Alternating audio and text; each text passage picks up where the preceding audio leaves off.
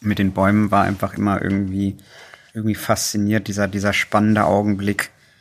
Äh, du hast halt irgendwie eine Theorie, was weiß ich, hast äh, gerade einen Eukalyptus auf deiner Fensterbank gezüchtet und ähm, keine Ahnung, und äh, willst dann im Prinzip austesten, ob er es draußen schafft. Mhm. das ist irgendwie cool. Also zu sagen, du hast irgendwo eine theoretische Idee und dann zu, zu gucken, wie du diese Idee tatsächlich in die Tat umsetzt. Was ja eigentlich auch so ein bisschen immer dieses wiederkehrende Motiv oder Modell im, im, im Venture-Bereich ist. Ja.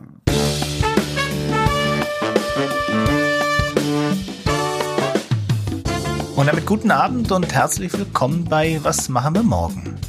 Wir sprechen hier mit Venture Capital Managern und Gründern darüber, wie sie mit Technologien unsere Zukunft gestalten wollen, welche Annahmen, Befürchtungen und Wünsche sie haben.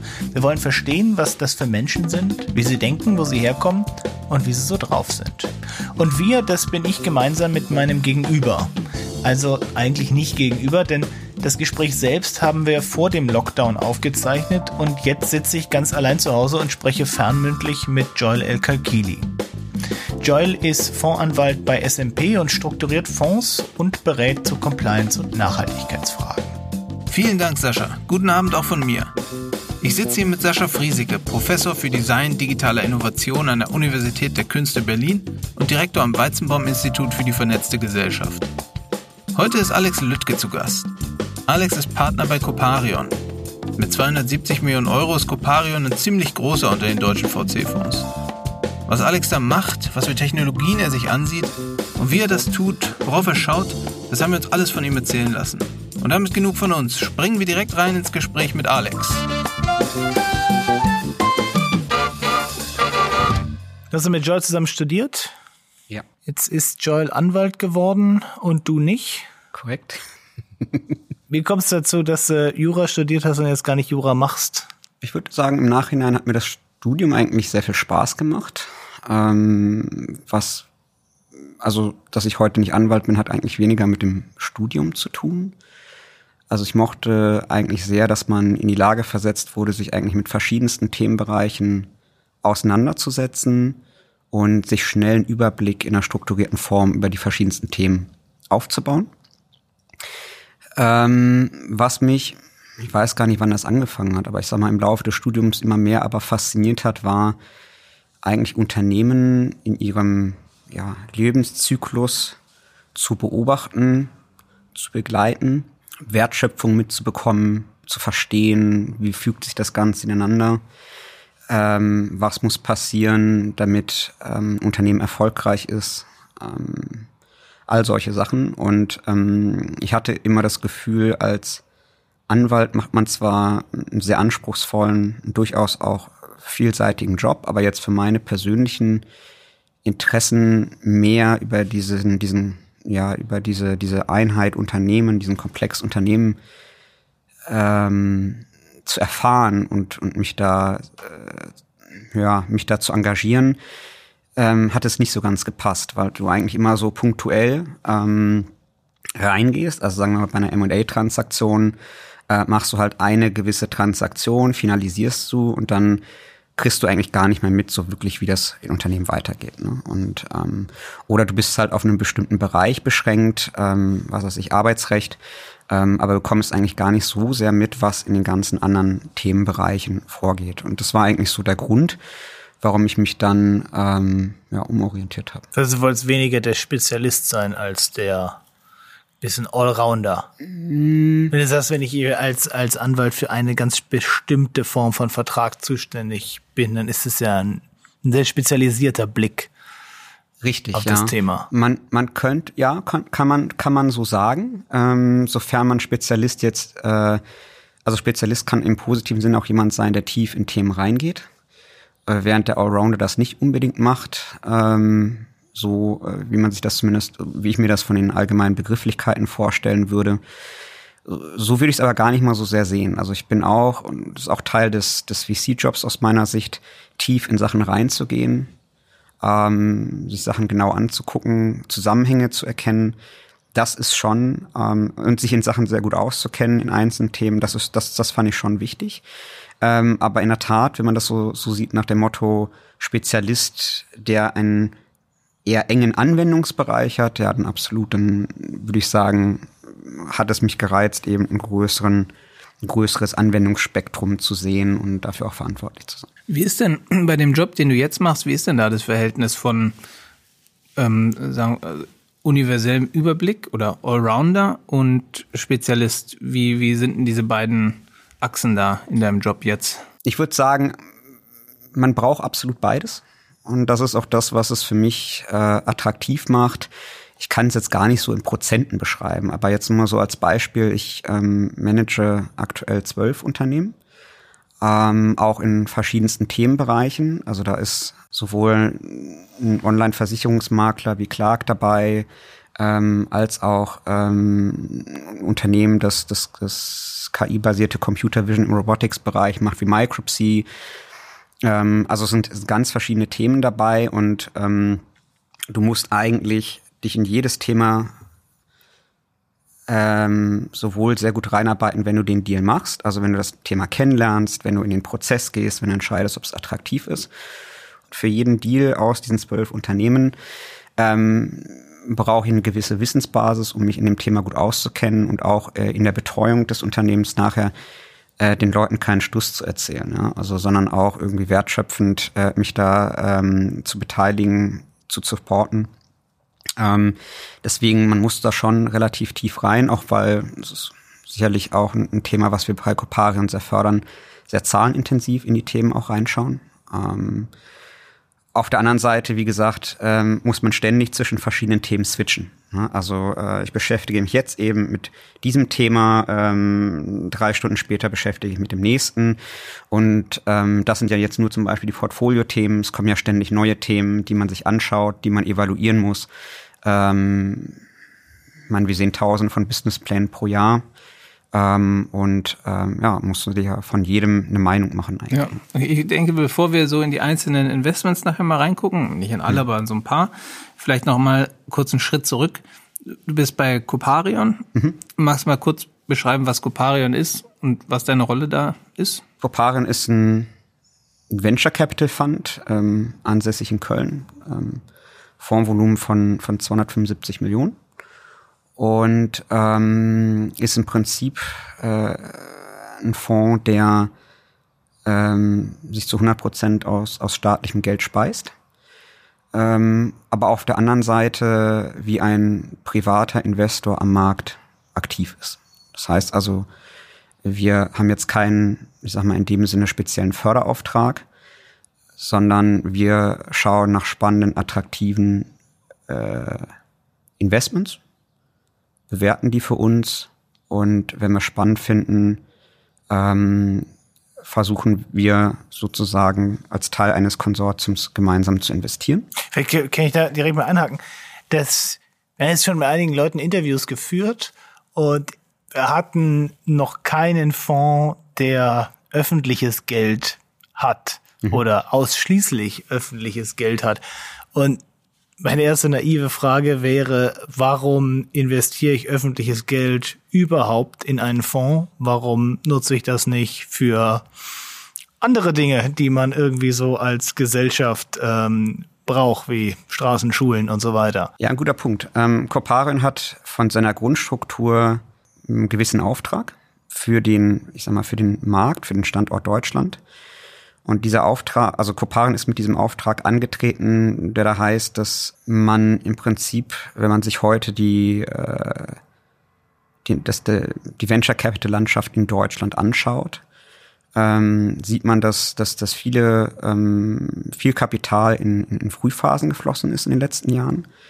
Und aber gar nicht ähm, so viel, in, zumindest inländisches Kapital. Es gibt durchaus Unternehmen, die große Runden gemacht haben, aber gar nicht so viel inländisches Kapital in, in späteren Runden. Und das war eigentlich so die Aufgabe von Coparion, diese, diese Lücke zu schließen, einen, einen starken Player an den Markt zu bringen, der Unternehmen auch zwar auch in Frühphasen, aber eben auch über die späteren Phasen ähm, stark unterstützen kann. So, das, das mhm. ist erstmal der, der, der Grundauftrag äh, auf eine Art marktwirtschaftlichem Auftrag angesetzt. Ja, damit die, damit die Firmenanteile nicht konsequenterweise abfließen aus der Volkswirtschaft, wenn nur extern investiert wird. Ja, oder zumindest insgesamt, also ähm, ähm, die, die, sage ich mal, der Kapitalboden in Deutschland gestärkt wird, dass mhm. einfach für Wachstumsunternehmen insgesamt mehr Kapital zur Verfügung steht und ähm, durch dieses Kapital insgesamt der, der Standort dadurch gefördert wird. Ne? Also dass du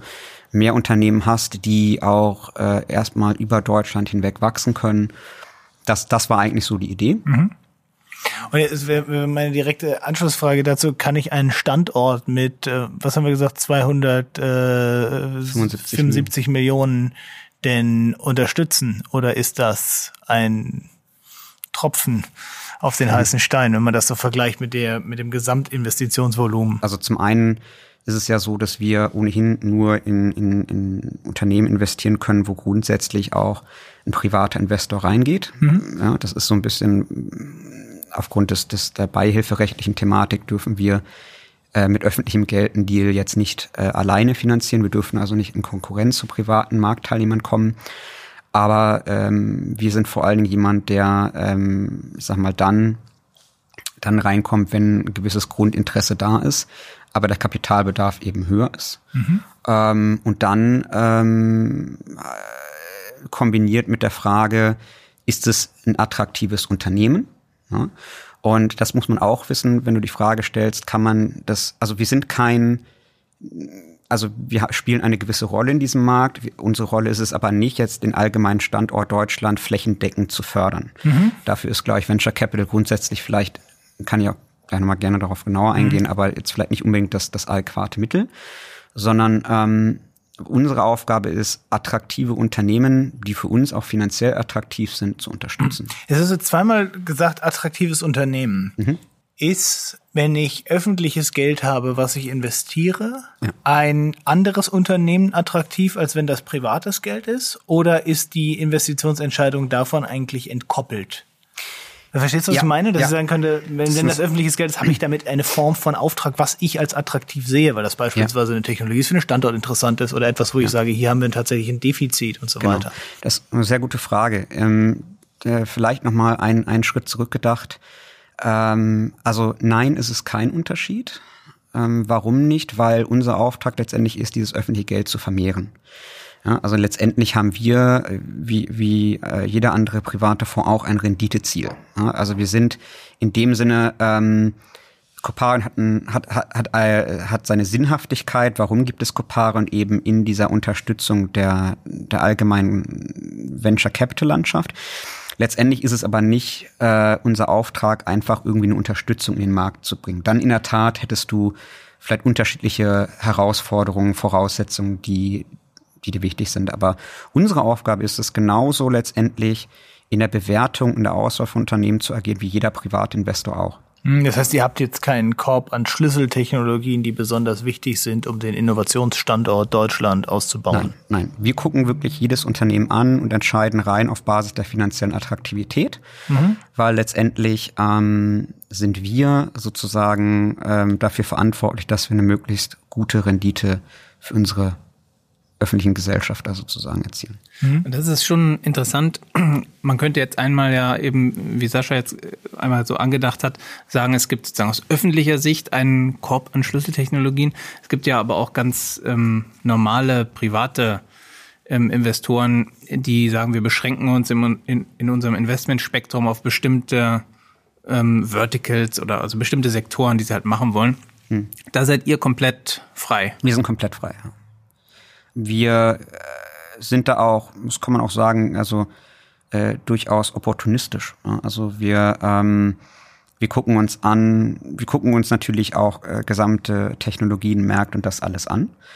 Ähm, aber wir lassen uns, wir beschränken uns dadurch jetzt nicht. Ja, wenn wir jetzt sagen, wir sehen ein Unternehmen, was entgegen vielleicht einer ursprünglichen Hypothese doch außergewöhnliche Leistung erbringt, ähm, obwohl wir das, das Marktsegment vielleicht gar nicht so interessant gefunden haben ursprünglich, sind wir da durchaus ähm, auch bereit, unsere Ansicht zu revidieren und äh, ein spannendes Investment zu machen. Ja. Hängt das damit, also 275 Millionen ist jetzt ja auch schon ein Volumen für VC-Fonds in Deutschland, das gar nicht so häufig also es haben ja gar nicht so viele Fonds, so, so viele Mittel zur Verfügung.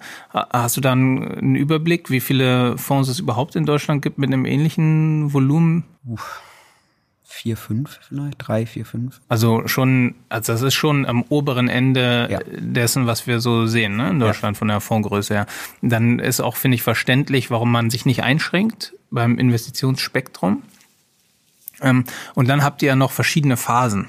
Mhm. Äh, kannst du das vielleicht nochmal beschreiben, was für Phasen das sind, in die ihr reingeht und wie viel Kapital man sozusagen pro Investment in so einer Phase, also jetzt muss es nicht so mhm. runterbrechen, nur dass man ein bisschen besser versteht, was heißt denn das eigentlich spätere Phase? Man muss jetzt mal sagen, also wir sind ähm, letztendlich, das ist das ist eigentlich der, der, der ursprüngliche Auftrag gewesen, womit wir, womit wir in den Markt gekommen sind. Also spätere Investments meinst Spätere du? Phasen, also das ist nie, äh, ich sag mal, ich, ich, man kann das jetzt, man kann das jetzt versuchen, ein bisschen zusammenzuschneiden, indem man sagt, das sind irgendwie größere Phasen der einer, einer sogenannten Series A oder Series B, wo Unternehmen irgendwo irgendwas zwischen eins bis fünf Millionen Euro Umsatz machen, ja, ähm, wo man ähm, ein gutes Stück über ein Product Market Fit hinaus ist, wo es äh, Kunden gibt, wo es einen, einen Vertrieb gibt, der soweit funktioniert, so dass man, ähm, ich sag mal,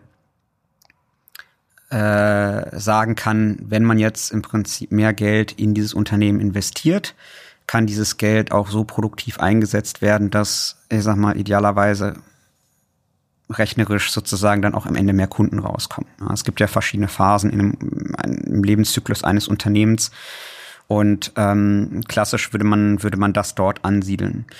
Nun haben wir aber auch einen organischen Prozess sozusagen durchlebt. Ja? Also letztendlich, äh, vielleicht nochmal auf dieses Thema zurückzukommen, ähm, da wir, da wir den Auftrag haben, Renditen zu maximieren ähm, und auch, sage ich mal, jetzt in unserem in unserem Fondsauftrag nicht ausschließlich auf diese späte Phase investiert äh, äh, ähm, äh, äh, beschränkt sind, ähm, haben wir durchaus auch frühere Investments äh, jetzt in unserem Lebenszyklus eigentlich gemacht.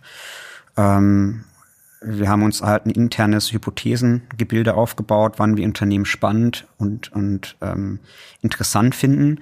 Ähm, und haben auch deswegen durchaus, weil wir einige spannende Sachen gesehen haben, schon, schon wesentlich früher investiert. Also wir sind da nicht in dem Sinne beschränkt.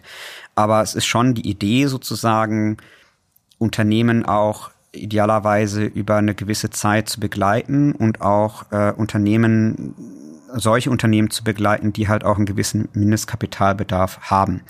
Äh, wenn man sich überlegt, dass wir als Copal einen 275 Millionen Fonds macht es wenig Sinn, ich sag mal, jetzt in eine, in, eine, in eine Frühphase zu investieren, wo die Gesamtrunde vielleicht eine, eine Mio oder 1,5 Mio groß ist.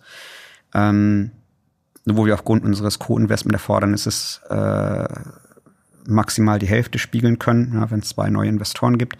Also die Tickets wären zu klein, ihr müsstet zu viel Investment machen, um das tatsächlich noch managen zu können. Genau, ne, genau, das ist, das ist genau der Punkt. Ja, dann hast du sehr viele kleine Tickets, die du managen musst. Das heißt, wenn du in so eine Frühphase investierst, machst du das eigentlich mit der Hypothese, dass du über die Lebenszeit des Unternehmens äh, nochmal wesentlich mehr Kapital mhm. blockieren kannst.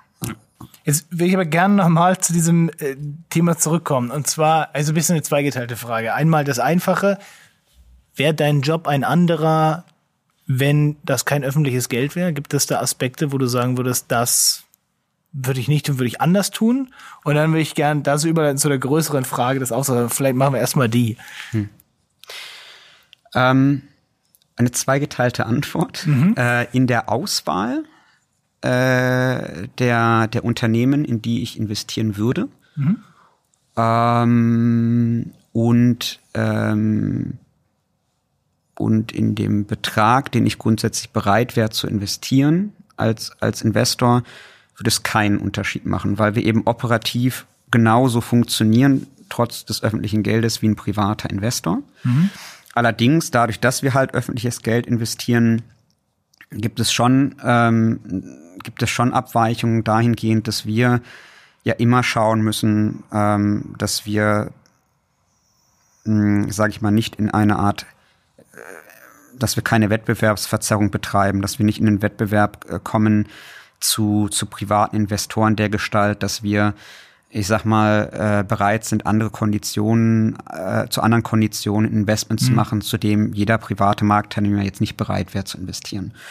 Und um das sicherzustellen, gibt es bestimmte formelle Voraussetzungen, die wir erfüllen müssen. Ne? Zum Beispiel dieses Co-Investment-Erfordernis. Das heißt, mhm. wir brauchen eigentlich immer in jeder Runde einen privaten Investor, der ähm, also frühestens gleichzeitig mit uns in dieses Investment geht. Zur gleichen Bewertung oder? Äh, zu den, den gleichen Konditionen, ja. ganz genau. So. Und dann können wir bis von der Höhe her bis zur gleichen Höhe wie dieser private mhm. Investor in dieses Unternehmen. Investiert. Dann braucht quasi einen Zwilling, der gewillt ist, das Gleiche zu tun. So, so ja. in die Richtung. Genau, genau. Jetzt zu dem, zu deinem ersten Teil der Antwort. Jetzt mhm. gibt es ja mit Sicherheit, äh, gerade so in technologieintensive, über technologieintensive Firmen reden, viele Technologien, die entwickelt werden, die auch sehr lukrativ sein können, die ich als Gesellschaft vielleicht nicht unbedingt will. Hm. Also extremes Beispiel, da hat jemand eine ganz neue Art und Weise des Rauchens entwickelt und möchte Kapital aufnehmen, um daran zu investieren. Dann ist ja wahrscheinlich die Gesellschaft nicht super glücklich damit, dass ähm, öffentliches Geld investiert wird, um diese Firma deutlich wachsen zu lassen. Das ist ja eine Herausforderung, die ich als privater Investor mit mir selber klären muss. Ihr habt ja trotzdem aber irgendwie so dieses Verhältnis mit, ich sag mal in Anführungszeichen, dem Geldgeber, wie er mit so Themen umgeht. Ja, es gibt eine Reihe an Themen, ähm, in die wir, äh, sage ich mal, per se nicht investieren. Ja, das ist ähm, alles, was äh, zum Beispiel im Bereich Militärtechnologie sich bewegt. Mhm. Ähm, das, das sind so, das sind so Themen oder oder oder Drogen. Mhm. Solche. Das heißt, in, in gewisser Weise äh, haben wir äh, äh bestimmte Sektoren, wo wir äh, per se nicht investieren. Das ist aber Marktstandard, ne? Das ist das jetzt ist nichts öffentlich genau, getriebenes, genau. sondern mhm. so äh, Alkohol, Tabak, Waffen, Pornografie, Glücksspiel ist eigentlich immer überall genau, ausgeschlossen. Genau, genau. Also, also wo kriegen die ihr Geld her?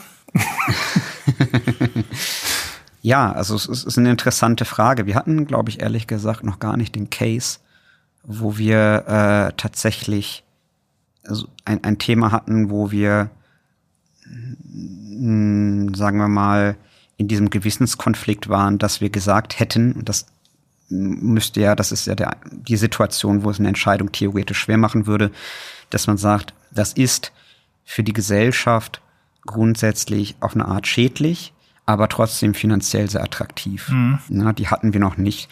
Ähm, ich glaube, ähm, ich glaube, also ich würde mal die Antwort dahingehend äh, äh bieten, ich sag mal, wenn es etwas gibt, was, äh, ähm, was der Gesellschaft nicht unbedingt äh, positiv, was die Gesellschaft nicht unbedingt positiv unterstützt, ähm, kann man sich ja auch durchaus fragen, ob das einer langfristigen Wertentwicklung dient. Ne?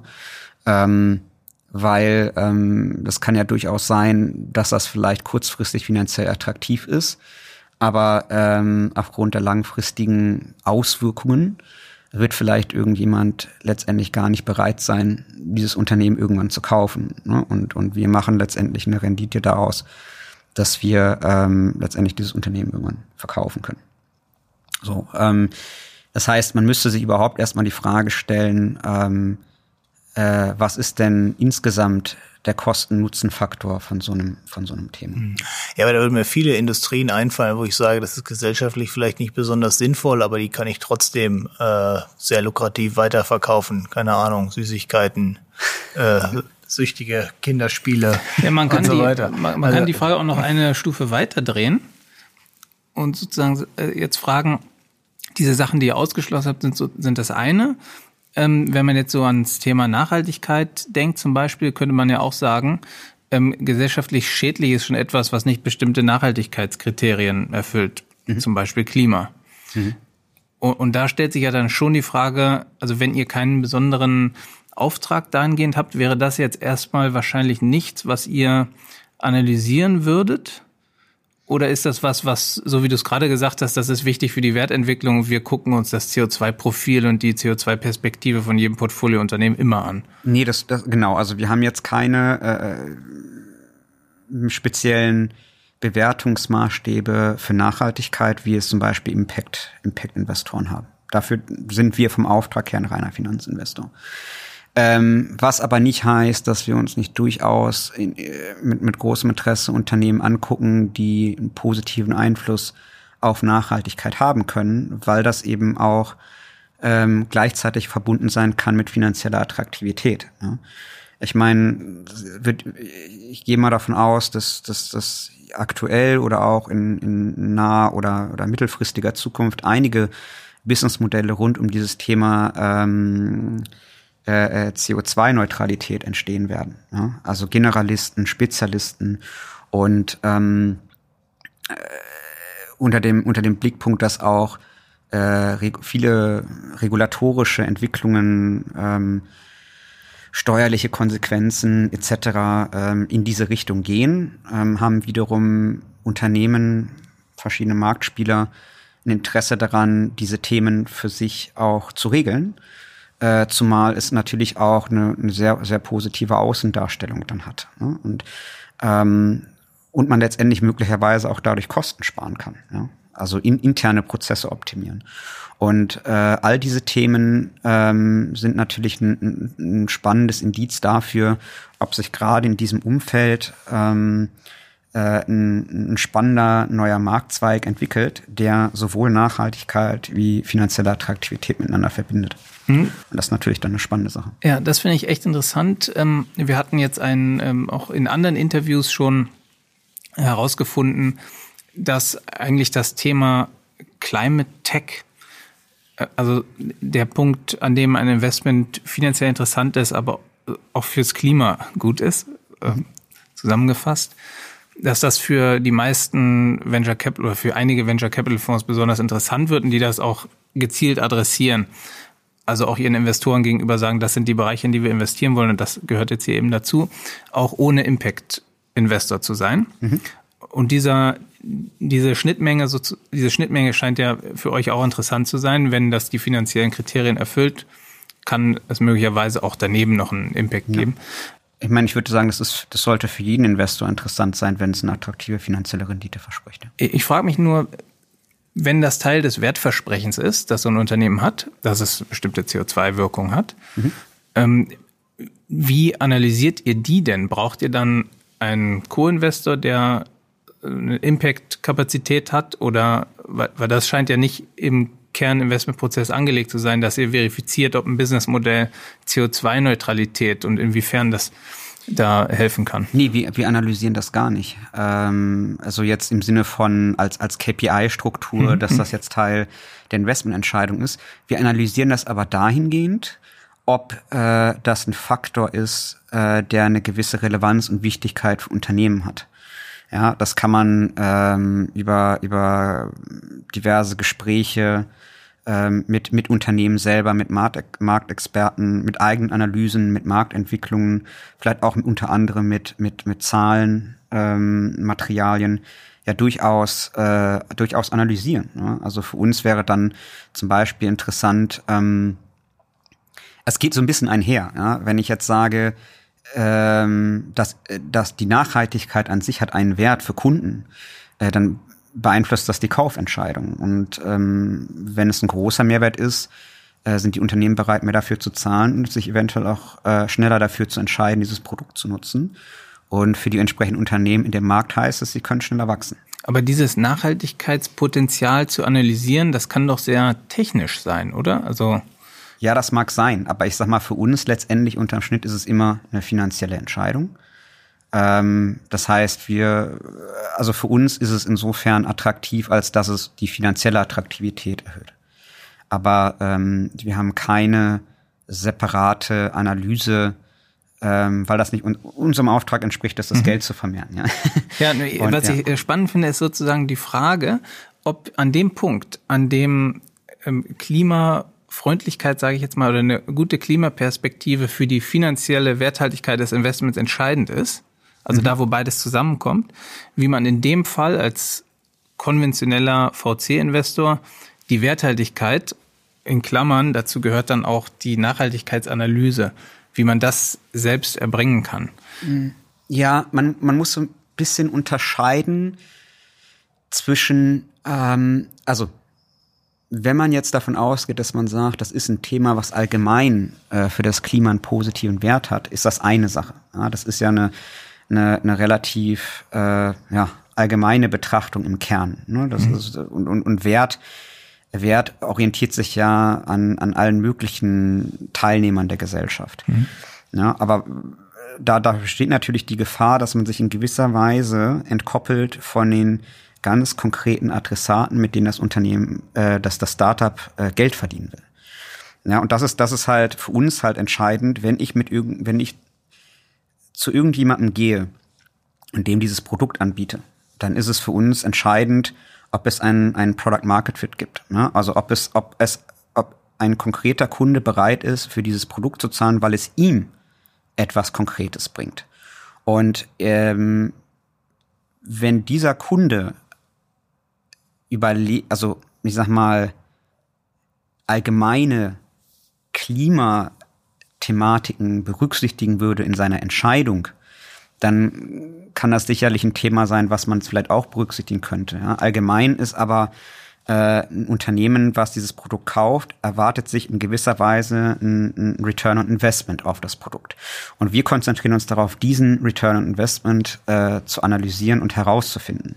Und meistens geht das einher mit einem konkreten wirtschaftlichen Mehrwert, den dieses Unternehmen eben daraus zieht. So, das, das ist das, worauf wir uns kon kon konzentrieren letztendlich. Ich will, will da vielleicht nochmal rauszoomen und nochmal zu diesem Thema des öffentlichen Geldes. Und da würde mich interessieren, ob ihr auch eine besondere öffentliche Aufmerksamkeit habt. Wenn ich ein ich privates Geld habe und damit Misswirtschaft betreibe, dann ist das ja das Problem desjenigen, der mir das Geld anvertraut hat. Ich kann mir vorstellen, wenn ich mit öffentlichem Geld etwas mache, was Leuten nicht gefällt, dann habe ich ganz schnell eine journalistische Story, was sich das auch viel besser schreibt, als äh, Privatinvestor Geld wurde in komische Technologie investiert, öffentliches Geld für das und das. So kann ich mir richtig vorstellen, wie so eine Schlagzeile aussieht. Hm. Ob ihr da unter einer besonderen Beobachtung steht und wenn ja, wie ihr damit umgeht? Auch mit Sicherheit äh, äh, stehen wir da unter, unter Beobachtung. Ich meine, wir sind ähm, ähm, in, dieser, in dieser Kombination ähm, einer der wenigen Institutionen in Deutschland. Mhm. Also vielleicht mit diesem konkreten Renditeziel vielleicht auch das einzige, ohne jemand anderen da nahe zu treten, ja, äh, treten zu wollen. Und ähm, ich glaube, dass, dass, dass wir allein aufgrund dessen äh, unter einer besonderen Beobachtung stehen. Und deswegen ist es, ist es, sage ich mal, die, die Aufgabe und die Pflicht eines jeden Einzelnen, äh, äh, einfach sein Bestes zu geben und ähm, ich sag mal, seine Fähigkeiten zu nutzen, finanziell attraktive Investments letztendlich zu machen. Ich meine, das sollte jeder Venture-Fonds vom Ziel her so haben, aber wir nicht nichtsdestoweniger. Ne? Und ähm, ich glaube aber, ich würde das, also das ist eine öffentliche Aufmerksamkeit, klar. Ähm, letztendlich ähm, müssen wir aber wie jeder andere äh, Fonds, der ein konkretes Ziel hat, auch eben unser Bestes geben, dass wir ähm, dass wir diese Ziele eben auch erreichen. Und das, ähm, wie setzen wir das um, indem wir sehr ähm, intensive Analysen jeglicher Unternehmen machen, die wir, ähm, die wir bei uns reinbekommen und äh, die wir uns ansehen und äh, wenn sich da Richtung Investment bewegt, dann umso mehr. Und dass wir, wir müssen halt für uns schaffen, ähm, ein gutes Gefühl für ein Chancen-Risikoverhältnis eines Unternehmens äh, zu bekommen. Man kann nie mit Sicherheit ausschließen, ähm, dass das Unternehmen vielleicht nicht erfolgreich irgendwann wird. Ja, das ist sachlich einfach nicht möglich. Aber was wir können, ist unsere Entscheidung bestmöglich und, äh, äh, zu begründen und äh, möglichst stark zu plausibilisieren. Das, ähm, da legen wir sehr, sehr viel Wert drauf. Hm. Ja, ob jetzt, also mein, mein Gedanke war jetzt weniger, dass, also ich glaube, jedem ist klar, dass ein Investment mit einem Risiko verbunden ist und wenn so ein Risiko tatsächlich zutage tritt, dann glaube ich, ist jetzt weniger das Problem, dass, oh, überraschend Investment hat was mit Risiko zu tun, sondern eher, worüber wir vorhin gesprochen haben, dass ich mir vorstellen kann, dass halt ein öffentliches Interesse auch sehr stark auf den Themen ist, in was ihr investiert, dass eher geguckt wird oder darüber berichtet wird, ist das wirklich ein sinnvolles Investment oder sollte man das damit machen? Ähm, und weniger ist da ein Risiko mit verbunden, weil ich glaube, das ist irgendwie in der Natur der Sache wenn ich mir vorstellen kann, dass das irgendwie ein journalistisches gefundenes Fressen ist, zu sagen, hm, ist das wirklich eine Technologie, die wir gerade brauchen? So in die Richtung, auch wenn sie möglicherweise lukrativ ist. Also ich denke jetzt an so Themen wie, keine Ahnung, ob ihr sowas macht, aber die ganze Debatte, die wir in den letzten Jahren hatten über die großen Probleme, die soziale Medien mit Demokratie machen, haben wir dann öffentliches Geld, was beispielsweise in sowas investiert, wo ich mir sofort vorstellen könnte, dass irgendjemand darüber berichtet, ist das wirklich eine gute Idee. Ja, also ähm, letztendlich, letztendlich nochmal vielleicht in, in, in, der Hinsicht gedacht, ähm, also in, in erster Linie ähm, sinnvolle Investments heißt für uns erstmal finanziell attraktive Investments. Ähm, das heißt also die, der Maßstab, an den wir primär auch, auch, wir sind halt keine Institution, die, ich sag mal, dazu da ist, ähm, Infrastrukturförderung, Breitenförderung, mhm. Gesellschaftsförderung zu machen. Das, das, das ist nicht die, die Aufgabe von Coparion, sondern Copari, für Coparion ist es die Aufgabe, finanziell attraktive Unternehmen zu finden, ähm, in die zu investieren und sie möglichst äh, äh gut zu unterstützen, damit mhm. sie erfolgreich werden. Ähm, sicher, äh, sicher müssen wir uns ähm, auch, ich sag mal, ähm, verstärkt ähm, Gedanken drüber machen letztendlich, ähm, was, was bestimmte Modelle vielleicht für eine Auswirkung haben. Ähm, das ist jetzt ein bisschen schwer abstrakt zu sagen, weil wie vorhin schon gesagt, wir hatten jetzt eigentlich nicht diese Situation, wo wir konkret gesagt haben, ähm, dieses Investment ist nur nachteilig. Hm. Ja. Ich meine, vielleicht, man, vielleicht, vielleicht da nochmal, du hast ja immer verschiedene Themen, die auch, auch von verschiedenen Seiten ähm, ich sag mal, betrachtet werden können. Mhm. Ja, also soziale Medien, sicherlich gibt es da Nachteile, aber es gibt auch viele Vorteile. Ja. Die, die Informationszusammenführung zwischen verschiedenen Parteien, sich ähm, Netzwerkeffekte, der Informationsaustausch. Es ist ja nicht nur so, dass es ausschließlich schlecht ist sozusagen, ja. Und dann ist es am Ende dann wahrscheinlich irgendwo eine Gesamtabwägung. Ja, also es gibt, äh, weil bei dem Punkt gibt es ist schon ganz interessant. Ähm, wir hatten jetzt ja schon mal angesprochen, ähm, es gibt konventionelle Investoren, das seid ihr auch. Ihr habt so bestimmte Ausschlüsse, das machen wir nicht. Das sind so die üblichen Extremfälle, Waffen und so weiter. Ähm, und dann gibt es Impact-Investoren, die sagen, wir wollen, sagen wir mal, nur nachhaltige Investments machen, in Klammern, die auch finanziell interessant sein müssen, aber uns kommt es auch zumindest auf den Impact an. Und jetzt gibt's aber zwischen diesen beiden Polen eigentlich so aus meiner Sicht zumindest die Bewegung, dass die meisten konventionellen Investoren sich sowas wie eine ESG-Richtlinie zulegen, ESG-Policy, wo dann drin steht, ähm, ja, wir machen nicht nur diese paar Sachen nicht, sondern wir achten auch darauf, dass ähm, alles Mögliche sozial, die Arbeitsbedingungen gut sind, die Umweltauswirkungen äh, ähm, bestimmte in bestimmten Grenzen bleiben ähm, und, und solche Themen und die Unternehmen, in die wir investieren, dass die gut geführt werden und das gibt es in unterschiedlichen Abstufungen, wie konkret man da wird. Und da finde ich jetzt schon ganz interessant, insbesondere weil es öffentliches Geld ist, wie ihr bei dieser Bewegung mitgeht. Ob ihr sagt, das, das machen wir schon auch, oder ob ihr sagt, nein, ähm, wir haben so viel Geld, das wir unterbringen müssen.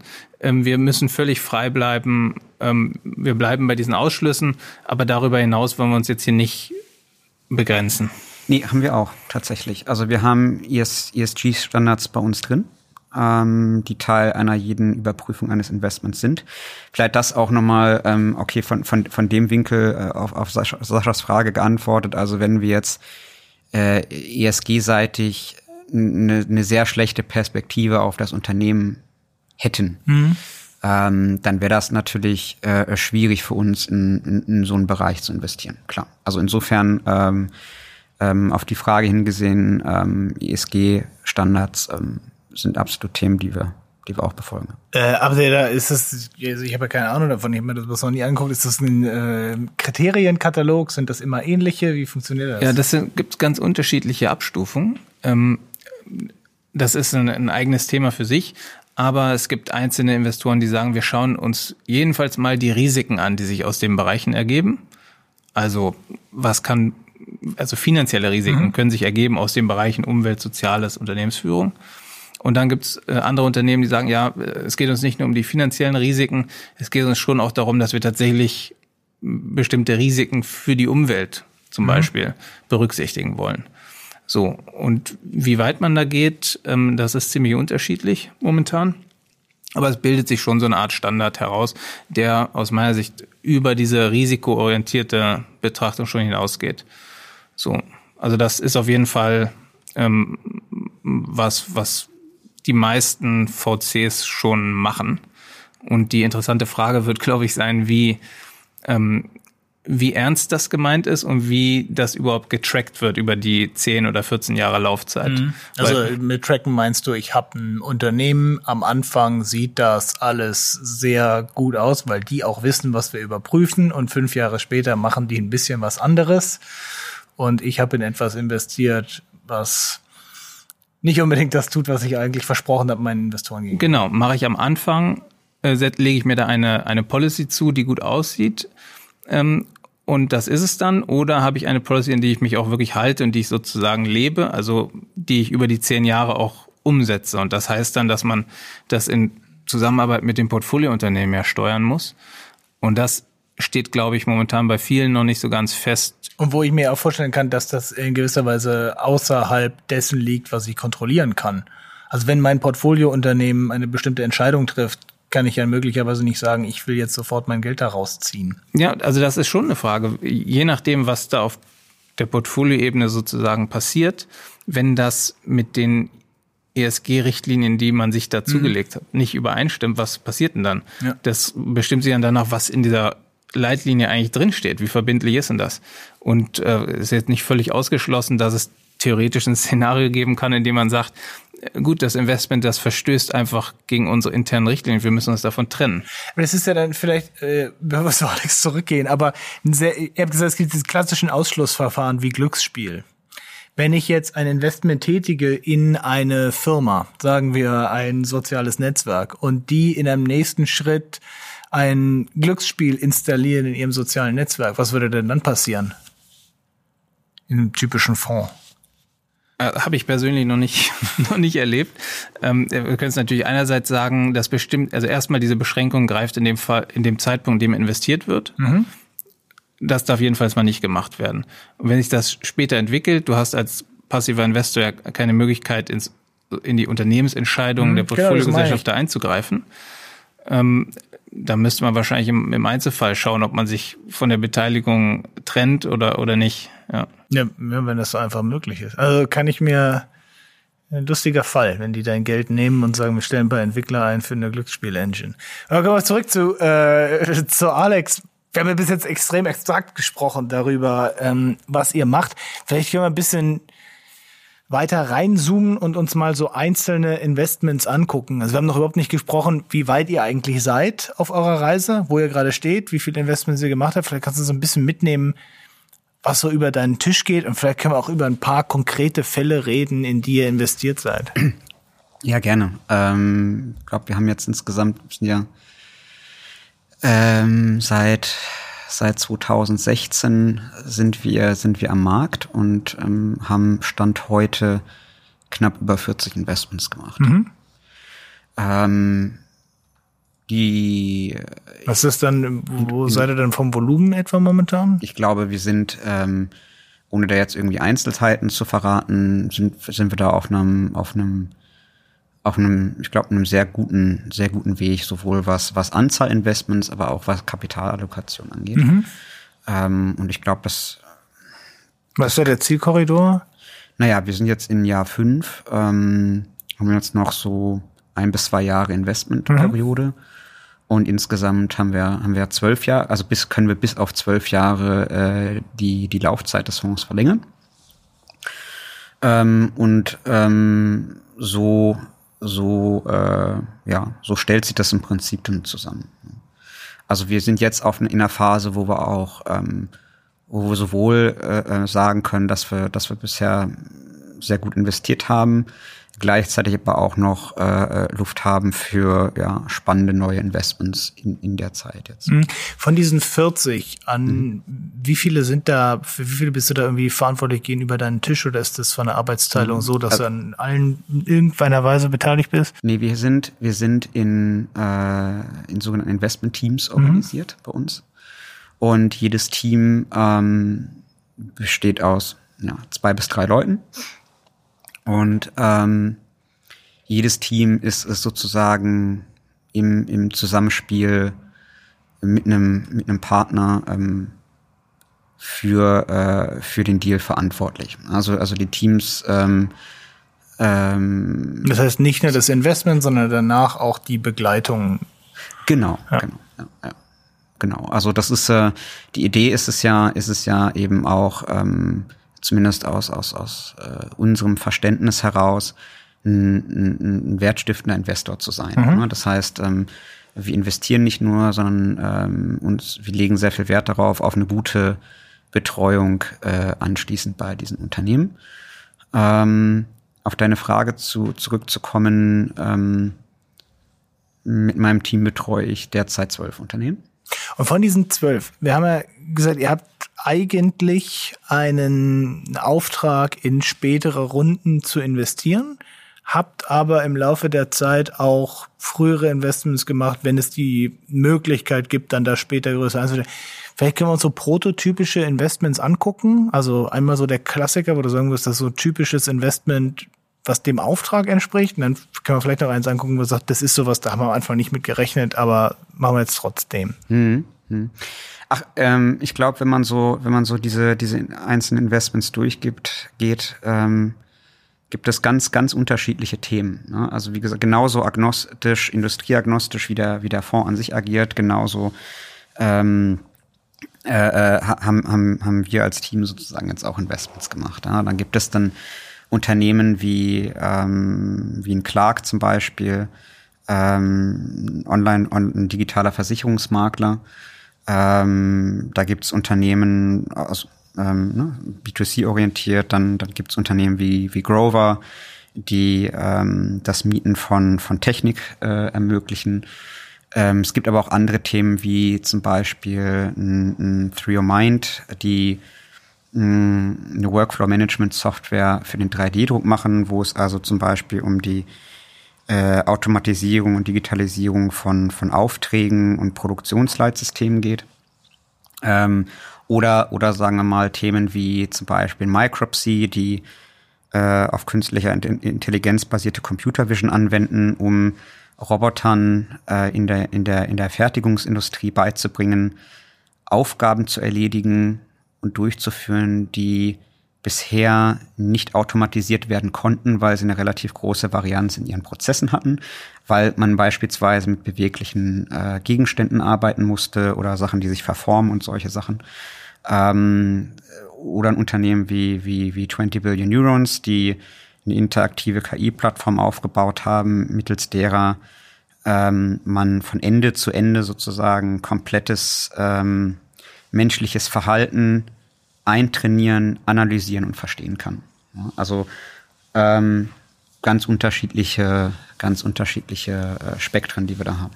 Jetzt hast du, hast du irgendwie extreme Bandbreite ja. aufgemacht. Ja. Ähm, alles, was die in irgendeiner Weise gemeinsam haben, ist wahrscheinlich irgendwie digitale Technologien, aber ansonsten total breit.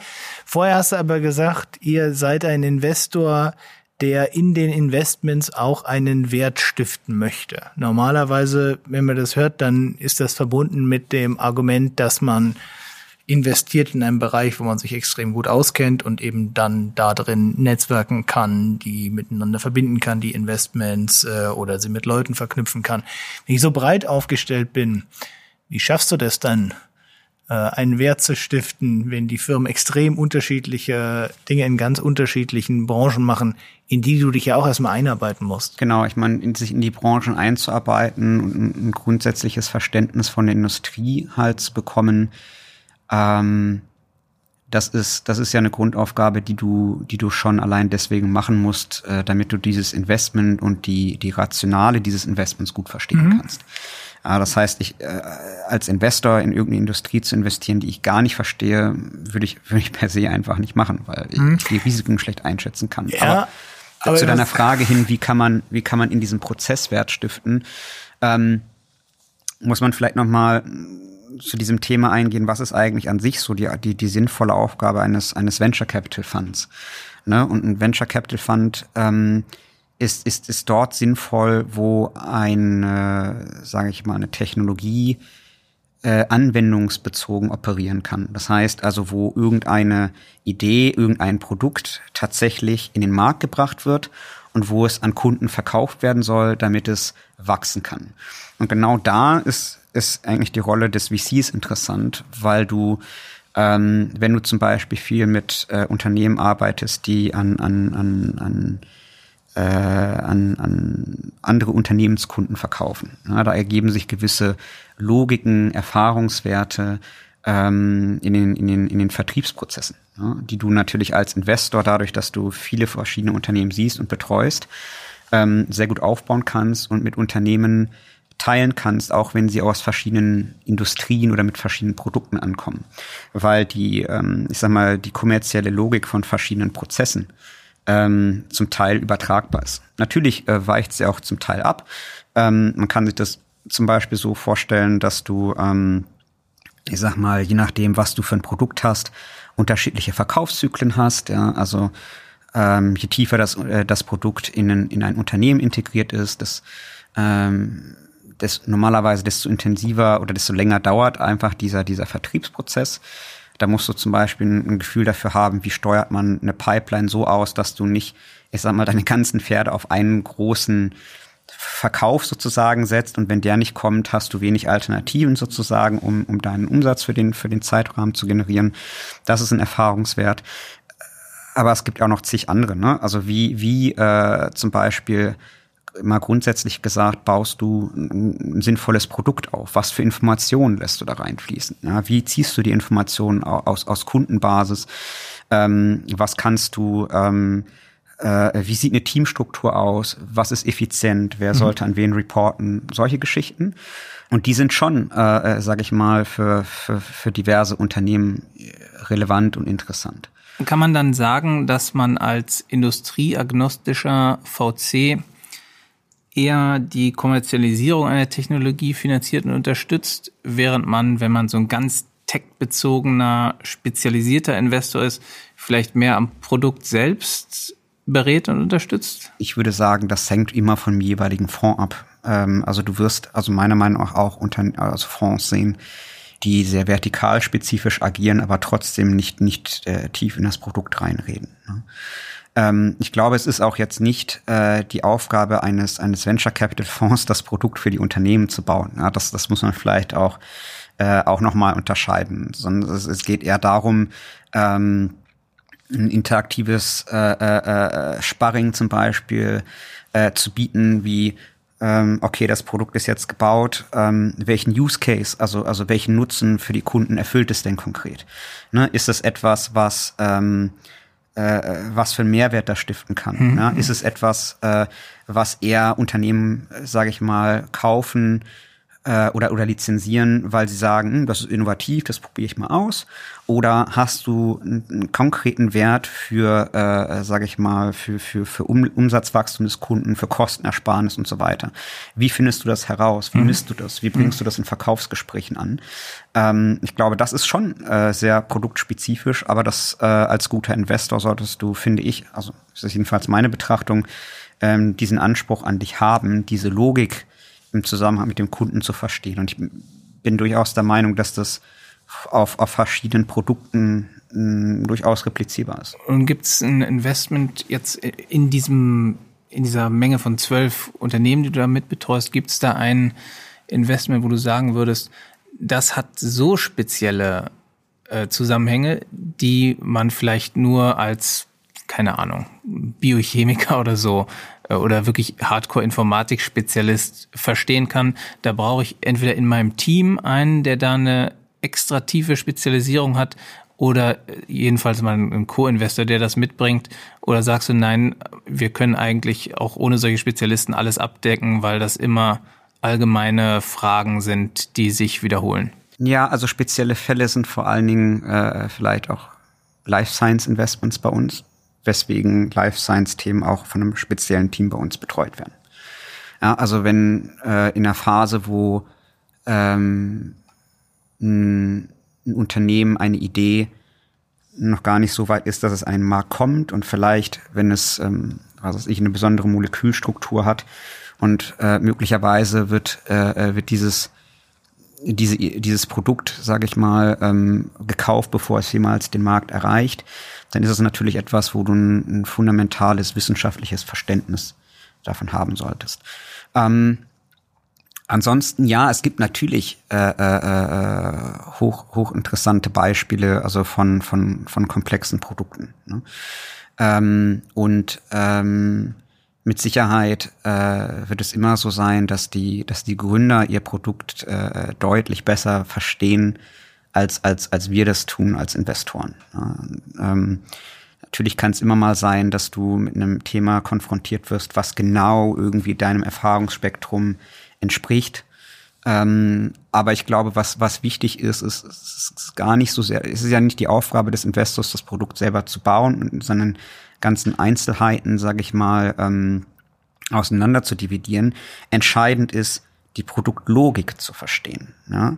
Ähm, weil das Produkt da ist, was ist die Anwendung, was unterscheidet es, was unterscheidet die Flexibilität, also im Prinzip die Implikationen der Anwendung dieses Produktes.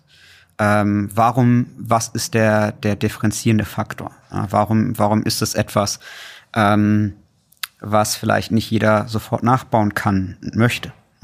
Ich glaube, diese Themen äh, zu verstehen und auch ein gutes Gefühl dafür zu haben, ähm, wie, ich sag mal, technologisch aufwendig das Thema grundsätzlich ist, ähm, das ist, das ist äh, aus meiner Sicht eher, eher diese Relevanz. Jetzt hast du ein bisschen angedeutet, ähm, wie viele dieser Teams habt ihr denn? Und äh, haben die, habt ihr jeweils eine Form von Spezialisierung? Also würdest du sagen, dein Team ist für irgendetwas bekannt und wenn Investments in die und die Richtung angedacht werden, dann gehen die erstmal zu euch? Oder ist jedes Team dafür verantwortlich, seine eigenen Investments zu finden? Letzteres, also es ist schon, schon so, dass, dass jedes Team ähm, durchaus frei ist oder, oder auch die Aufgabe hat, äh, seine eigenen Themen zu finden. Mhm. Äh, und ähm, intern das Ganze so vorzubereiten, dass es auf eine möglichst, wenn man davon überzeugt ist, positive Entscheidung hinausläuft. Mhm. Ähm, was bei uns sicherlich äh, schon, ähm, was man sagen kann, also gerade Investments jetzt im, im Zusammenhang mit künstlicher Intelligenz ähm, finden sich vor allen Dingen im Portfolio von unserem Team. Mhm. Ähm, das, das liegt sicherlich auch, auch daran eben, ähm, weil, weil ähm, ich, wir uns als Investoren, sage ich mal, dort, dort relativ intensiv über die Zeit eingearbeitet haben und ähm, nach und nach das ein oder andere Investment in diesem Bereich halt gemacht haben. Und ähm, natürlich von diesen Erfahrungen aus jedem Investment lernen konnten und das aufs nächste Investment übertragen konnten. Also wir haben 2017 in, in, in Micropsy zum Beispiel investiert. Das war eine Phase, da sah man noch gar nicht so viele KI-Themen. das kam eigentlich erst so die Jahre danach, dass auf einmal das äh, überall äh, äh, jemand dann äh, sich mit dem Thema KI auseinandergesetzt hat und ähm, dann man eher, eher gucken musste, okay, was für Implikationen hat denn äh, KI sozusagen für das jeweilige Businessmodell. Ja? Ähm, dann hat man zum Beispiel so ein Thema wie, wie 20 Billion Neurons gesehen. Ja? Also ähm, was, was eben auch, sehr, sehr KI-fokussiert ist. Und dann haben wir aber auch ein anderes Thema wie, wie Building Radar, was, was äh, Natural Language Processing, also auf, auf KI-basierte, ich sag mal, Spracherkennung, Sprachverständnis einsetzt, um ähm, um, um, um Lead-Generierung für die Bauindustrie sozusagen aufzubauen. Also sozusagen aus äh, allgemein zugänglichen Quellen Informationen so herauszufiltern, dass äh, äh, Unternehmen, die im Bereich der Bauindustrie unterwegs sind, äh, äh, spannende neue Projekte darüber finden können und auch für sich als relevant qualifizieren können. Ne? Also das, das sind so Themen. Ähm, und natürlich ist es, ist es interessant, äh, äh, aufgrund dieses Wissens äh, äh, oder dieser Erfahrung, die man aufbaut, auch zu gucken, äh, für welche Unternehmen wäre das denn zusätzlich auch ein interessanter Faktor, für welches nicht und so weiter. Mhm. Wie viele dieser Investment-Teams habt ihr denn? Oder wie viele seid ihr? Drei, vier? Vier. Vier. Das heißt, also ein Life Science und drei im Tech. Bist du vielleicht an einem Beispiel, also ich fand das Beispiel mit der Spracherkennung und der Bauindustrie ist mir jetzt nicht gleich völlig klar, wie das zusammenhängt.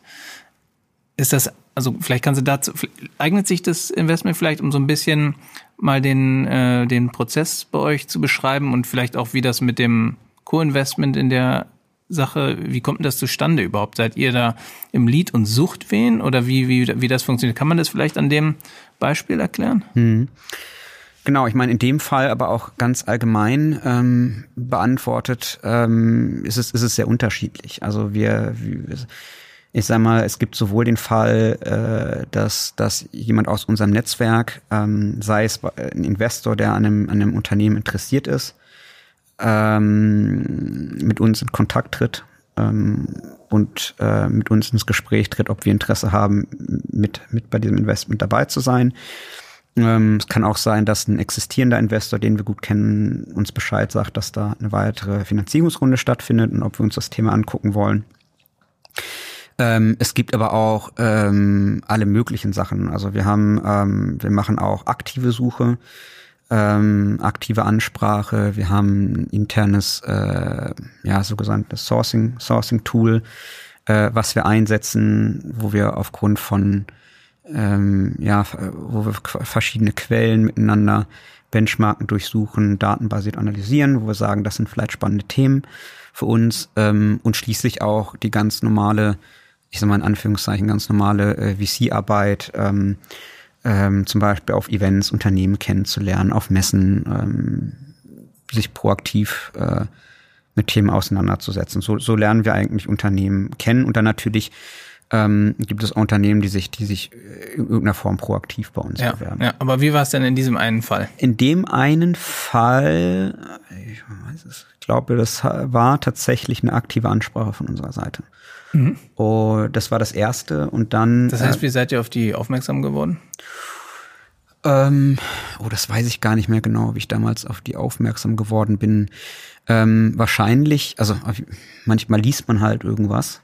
Ähm, oder man guckt sich das allgemeine Thema, ich sag mal, ähm, Construction Tech äh, ist, ist zum Beispiel ein, ein Wort oder, oder ein Bereich, der aufgrund einiger spannender Exits zum Beispiel mehr und mehr in den Fokus gerückt ist über die letzten Jahre.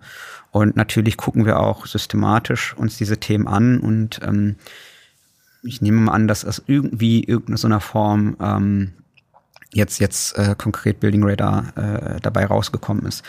Ähm, und wir hatten dann einen Kontakt mit einem, mit einem existierenden Gesellschafter äh, und äh, sind darüber dann in Kontakt mit den Gründern. Das heißt, der war irgendwie mit eurem Netzwerk verbunden? Ja, genau. Das so als, als, als Beispiel, ja. Ja, und dann, ähm, und dann geht's los, ne? und dann geht's los. Ähm, also dann trifft man sich und ähm, genau. Also man ähm, raucht eine zusammen. Klar, das wäre ja schlecht für die Gesellschaft. ähm, nee, also ich meine, dann, ja, man, man, man, man tritt in Kontakt, man unterhält sich, man, man führt Gespräche, man lernt sich einander kennen. Gibt ja, gibt ja ein paar ähm, Standardunterlagen, die, die jeder Investor sehen will, wir auch. Ähm, sei es das Pitch Deck, sei es der, der Finanzplan. Ähm, was dann typischerweise passiert ist, wir gucken uns das an, gucken uns das nochmal genauer an und stellen dann die ersten Rückfragen. So, und dann äh, bohren wir halt, äh, äh oder, oder was heißt bohren, aber dann gehen wir Stück für Stück äh, weiter ins Detail. Ne? Also gucken uns, haben immer. Also die, die sind dann schon interessiert. Die sagen dann nicht, kommt, zieh ab, wir haben momentan keinen Bedarf. naja, also ähm, es gibt, gibt natürlich unterschiedliche Themen. Ne? Also ich sag mal, du steigst natürlich nur dann sinnvollerweise im Prozess ein, wenn das, äh, wenn das auf Gegenliebe stößt, ja, äh, weil ähm, also für beide Seiten natürlich äh, Zeitverschwendung, wenn da jetzt irgendwie anfängt, war was rumzurödeln. Vor allen Dingen, warum soll ich da jetzt irgendwelche Informationen als Gründer ja, bereitgeben? Ja. Joels Vorstellung erinnert mich ein bisschen an dieses Stinktier von den Looney Tunes, das immer die Katze umgarnt. Ich probiere nur zu verstehen, ja. wie es praktisch abläuft. Nee, aber was, was durch, also es gibt ja verschiedene Situationen. Also, ähm, mal, also wenn, wenn in irgendeiner Form äh, ein Thema über das Netzwerk kommt oder du angesprochen wirst, ist es ja insofern schon selektiert, weil das meistens nur dann passiert, wenn da ein spannendes Thema ist, für das man dich ja auch irgendwo gewinnen will. So, ne? Das heißt, da besteht ein Grundinteresse. Wenn man aktiv auf Themen zugeht, dann kriegt kann es entweder, ja klar, kann es sein, dass ein Kunde sagt, er hat keinen Bedarf, gar nicht.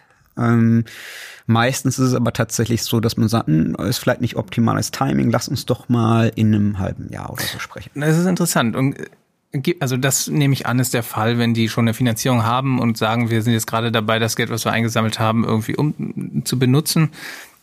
Hattest du auch schon mal einen Fall, wo jemand gesagt hat, wir sind an einer VC-Finanzierung gar nicht interessiert. Wir wollen überhaupt kein Eigenkapital abgeben. Mm, ja, ich glaube schon. Ja. Nicht, nicht, nicht so häufig, ehrlich gesagt. Was sicherlich auch daran liegt, dass ähm, ähm, gut, das, das ein, einerseits hängt das von gewissen Modellen ab, die, die, ich sag mal, ähm, per se äh, dazu neigen, viel VC-Geld äh, oder nahe dem, dem VC-Geld nahe zu stehen, aber äh, es gibt immer mal wieder auch Unternehmen, die im sogenannten Bootstrapping sich komplett selber finanzieren, ja, die dann sagen, es ist ähm, da habe ich auch höchsten Respekt vor, äh, dass du sagst, nee, ich möchte kein fremdes Geld bei mir einsammeln. Ähm, sondern im Gegenteil, ja, ich, ich bin bereit, da jetzt eben nicht, äh, was weiß ich, äh, 150, 200 Prozent pro Jahr zu wachsen, äh, sondern ich wachse langsam, aber dafür profitabel. Ne? Und ähm, ehrlich gesagt, wenn ich als äh, Unternehmer die Chance habe, attraktiv zu wachsen, ohne Anteile abzugeben, ist das immer eine attraktive Möglichkeit. Ja. Ich meine, äh, VC ist ja jetzt nicht unbedingt der, der Selbstzweck. Ähm, ähm, das heißt, ja, also wir sind schon äh, auch auf Unternehmen gestoßen, die gesagt haben, nö, wir, wir, wir bootstrappen das und, und suchen eigentlich gerade gar nicht. Ähm, ja, ich meine okay. auch genau. Aber dieses Building Radar oder Radar Building, dieses Investment, die haben das nicht gesagt. Die haben gesagt, ja, wir wollen gerne Geld einsammeln. Hier sind unsere Unterlagen, guckt das mal durch.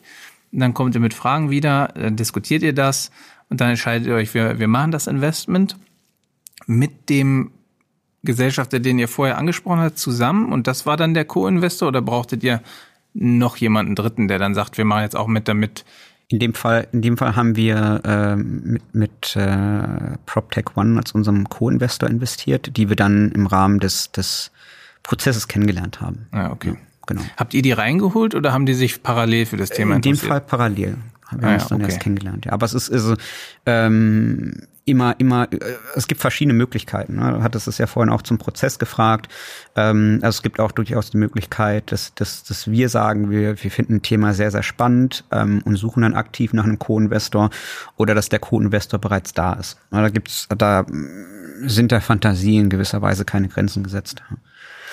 Ähm, genau, aber ich, ich sag mal, äh, bei allen Unternehmen, obviously, sage ich mal, ähm, bei allen zwölf Unternehmen, in die, in die ich jetzt, also die ich jetzt betreue mit meinem Team, ähm, natürlich wollten die alle irgendwo VC-Geld haben. also muss es denen das auch nicht groß aufdrängeln. nein, nein, nein, in dem, in dem ausnahmsweise nicht. Ich will vielleicht hinten raus noch mal einen Bogen schlagen zu dem, was wir am Anfang besprochen haben so ein Fonds endet ja irgendwann. Ihr habt einen Auftrag, das öffentliche Geld zu mehren. Jetzt gehen wir mal davon aus, das gelingt euch. Ihr sagt irgendwie nach zehn oder glaube, du hast gesagt, optional zwölf Jahren ist der Fonds vorbei. Was passiert dann? Ja, dann ähm, haben wir hoffentlich alle, alle unseren Unternehmen aus dem Portfolio erfolgreich geexitet. Also vorzeitiger Ruhestand dann. Nein, ich, ich, ich glaube, ich glaube. Es ist weniger mit dir, sondern was passiert, also das, äh, sondern ja. Nur die ganze Truppe geht dann in Ruhestand. Ja, ja, tschüss. nee, also ich meine natürlich, ähm, äh, wenn du, wenn du als Fonds erfolgreich bist, ähm, und noch nicht äh, im Ruhestandspflichtigen äh, Alter bist, sozusagen, ist eigentlich der, der grundsätzliche Weg, ähm, einen weiteren Fonds auf, auf, zu raisen. Ja, also und dann noch ein, dann noch ein. So. Also Nachfolgefonds. Ja, hm. genau. Und würdest du den genauso aufsetzen wie diesen oder würdest du sagen, da spezialisiert man sich dann doch eher auf bestimmte Phasen und bestimmte Verticals und so weiter? Ähm, also mit dem, ich sag mal, ähm, mit dem Setup, also mit dem, mit dem grundsätzlichen Setup, wenn man das mal als gegeben ansieht, ähm, also mit dieser Kombination aus ähm, Coparion als, als äh, Vehikel an sich, die wie ein privater Finanzinvestor agieren ähm, und gleichzeitig aber auch ähm, öffentliches Geld im Fonds haben. Mit der Kombi finde ich die Konstruktion schon sehr attraktiv, ähm, weil ja, weil ich einfach das Gefühl habe, gerade durch diese äh, privat, äh, äh, durch diese Incentivierungsstruktur wie bei einem privaten Fonds, hast du natürlich ähm, abgesehen natürlich von von jegliches von von von dem äh, sag ich mal Anspruch, den jeder für sich selber natürlicherweise in sich tragen sollte, aber hast du natürlich ähm, vom Setup her eine, eine, eine, eine effektive Incentivierungsstruktur, ja? dass du eben dein, dein, dein Geld in Unternehmen investierst, die auch das Geld mehren, weil dein eigener Erfolg damit verknüpft ist. Ähm, das, das ist, das ist äh, sicherlich eine sehr attraktive Variante, weil auf der einen Seite hast du ein, du hast ein gewisses, recht großes Volumen. Du kannst also, also wir hatten ja vorhin drüber gesprochen, Coparen ist einer der, der größten Fonds in Deutschland von seinem Volumen. Ähm, Du kannst also auch, auch was bewegen. Ähm, und auf der anderen Seite, ähm, auf der anderen Seite ist es natürlich, ähm, oder habe ich es als sehr attraktiv empfunden, dass du dich gerade auf den verschiedensten Themen äh, tatsächlich austoben kannst und eigentlich auch genau wieder diese Herausforderungen äh, meisterst äh, oder meistern, ja, meistern kannst, darfst, dass du auf der einen Seite sehr in die Breite gehst, wieder der Allrounder bist und auf der anderen Seite dann aber auch wieder sehr in die Tiefe. Ähm, deswegen, das ist, das ist schon attraktiv. Und äh, du machst, was auch spannend ist an Coparion, ich meine, es ist nicht, glaub gar nicht üblich, dass man, ähm, also jetzt in unserem Fall ähm, halt, also dass ich als als äh, äh, dass ich zwölf zwölf Investments innerhalb von von äh, ja vier Jahren Minuten. mache. no, ähm, das ist durchaus, also ähm, ich glaube, ich glaube der der Standard ist eher, dass man, dass man deutlich weniger macht und es gibt dir natürlich eine sehr, ja, das, das, das erweitert oder das, das, das äh, bringt dir eine, eine recht steile Lernkurve. Ja, und verbunden mit der, der Eigenverantwortlichkeit, ähm, ähm, mit der ich, mit der ich bei Copara noch arbeiten darf und kann, ähm, ist das schon ein attraktives Setup. Ja. Und steht das nicht dann, du sagst, ihr seid jetzt im fünften Jahr, dann müsste doch die Frage Nachfolgefonds demnächst mal aufkommen wahrscheinlich, ne? Es mag sein, dass das aufkommt, ja. Was ich, äh, da kommt, da bei dem Nachfolgefonds-Thema schlägt sich jetzt so ein bisschen die Brücke zu dem Thema von vorhin, mhm. als wir über Nachhaltigkeit geredet haben, weil in diesen fünf Jahren ist ja eine ganze Menge passiert. Mhm. Und das Thema Nachhaltigkeit ist ja momentan auch politisch sehr ähm, prominent. Und gerade auf europäischer Ebene gibt es auch unheimlich viele wirklich gesetzgeberische Vorhaben, die da auch jetzt relativ kurzfristig schon reinkommen. Mhm. Und ähm, könntest du dir, also glaubst du, dass ein trotzdem so agnostischer Fonds mit öffentlichem Geld ohne wirklichen Förderauftrag oder konkretere Nachhaltigkeitsvorgaben so nochmal gemacht werden wird in dem Umfeld jetzt? Naja, ich sag mal, der Nachfolgefonds, ich, ich würde einfach mal jetzt davon ausgehen, ähm, würde ja auch, auch wie dieser Fonds wieder gewisse ESG-Standards äh, beinhalten. Ne? Und ähm, ich glaube, wenn man sich das ähm, Portfolio bei uns so anguckt, ähm, kann man schon sagen, dass da eine, in dem Fall eine, groß, eine recht große Harmonie zwischen der Nachhaltigkeit, also allgemeinen ähm, Sinnhaftigkeit von, von Businessmodellen und, und finanzieller Attraktivität gewährleistet werden konnte.